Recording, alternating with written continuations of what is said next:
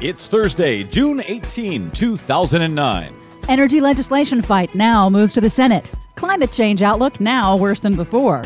Libby, Montana, now a public health emergency. Plus, rock not. Oh, I'm Brad Friedman. And I'm Desi Doyen. And this is your Green News Report.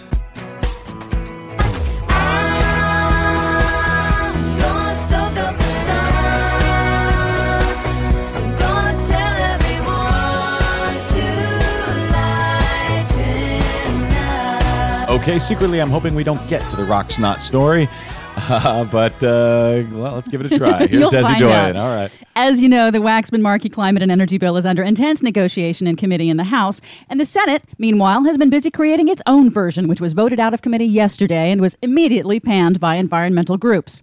Oh, boy. The Senate's version reopens offshore drilling near Florida and a renewable energy standard that environmentalists panned as even weaker than the already weak House version. Now, over in the House, the problem was a bunch of uh, Democrats sort of. Democrats from farm states and coal states weakening all of the standards in concert with Republicans. Right, compromising with themselves before the Republicans even, Even got their a crack at at it, it, to say it was terrible. So the Senate now is worse in Yes. that regard? Yes, in many regards. The oh, Senate's brother. bill would create also a new clean energy financing agency to help fund projects, including nuclear power plants. 17 of the heaviest hitter environmental and anti nuclear groups issued a joint statement on Wednesday objecting to the new agency as it stands in the Se- Senate bill. The Senate bill would also make it easier for the U.S. to import oil from the Canadian tar sands, which is an extremely destructive water and energy intensive process that also happens to generate more greenhouse gases than conventional oil production. It's also very expensive, isn't it? Yes, Uh, it is. yeah. It's more expensive per gallon. One good thing in the Senate energy bill is the repeal of, quote, royalty relief for oil and gas companies, which was passed in 2005, which reduced royalties paid by oil and gas companies on American leases right before oil hit record highs. So, are we going to get uh, any? Le- we're not going to get this legislation. They had wanted it uh, by summer, didn't they? the Uh, they had talked about in the House trying to get it on the floor before the July 4th recess, but that has since been pushed back. Not a chance. July fourth. What year? Good question. A new report released yesterday by the Obama administration details for the first time the projected impact of global warming on specific regions of the United States and on various aspects of society and the economy, like water, energy, agriculture, and health, if nothing is done to cut greenhouse gas emissions. The report is a joint scientific effort from 13 federal agencies in conjunction with the White House. It's required by law every 10 years. Some of the environmental changes are already happening, the report notes, and they also note that even if action is taken to cut emissions now, some effects will be unavoidable. Now it is just a matter of degree. For example, in the next 90 years, if no action is taken, the expected average temperature in the U.S. will increase from 4 to 11 degrees, depending on region, and that could significantly alter natural e- ecosystems. From four to eleven degrees. Depending on the region. A sea Wow. level rise of three feet, for example, Key West would be underwater by 2100. We could also expect more intense droughts, less rainfall, which would affect agriculture, water, and energy supplies across the country. What was it that Senator Inhofe said about this global warming business? He called it a hoax. Okay. Some efforts, some effects have already occurred. The heaviest rainstorms, for example, have already become 67% heavier since 1958. Are these things that uh, now these are are these the things that cannot be stopped even if we do take action at this point? They in the report they provide three different levels: low, medium, and high, depending on how many cuts we actually make. I see.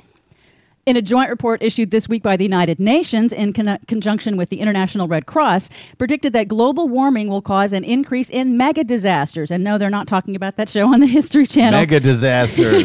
they're talking about more frequent and more intense natural disasters. Godzilla is not involved then. With No, this definitely particular- not. This is all human caused. The International Red Cross World Disaster Report says climate change is, quote, offering us the ultimate early warning and calls on nations to take steps now to ensure their populations are protected from the negative effects of more frequent and more intense weather related natural disasters, like more intense storms and storm surges. The report says nine out of 10 of the last natural disasters were all weather related and caused extensive economic disruption. I wish we had more red flags for all of this stuff. Press The. Envir- the Environmental Protection Agency took the unusual step yesterday of declaring its first ever public health emergency in a small town in Montana due to asbestos contamination. Libby, Montana was the site of a vermiculite mine closed down years ago that was contaminated with the toxic form of asbestos that mine workers unknowingly carried home on their clothes, sickening their own families.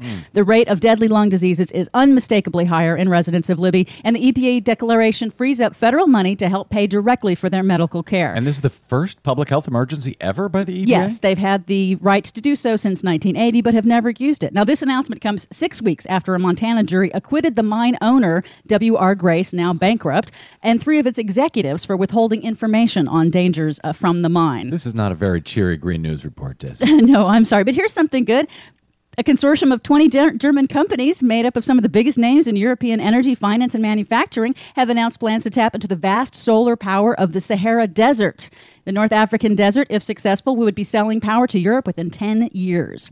Now, waterways in America also have a new threat. It's called rock snot. That's the nickname for a single celled algae that's spreading rapidly through New York streams. The algae resembles a tan or gray, slimy carpet, and it seems to have quickly evolved into an invasive species that blankets river bottoms, killing off the food supply for aquatic organisms. That's bad news, not good news, Uh, right? yeah. All right, rock- we're- we're out of time. You're going to have to read more about that at greennews.bradblog.com. Sorry, I'm Brad Friedman. and I'm Desi Doyen. And this has been your Green News Report.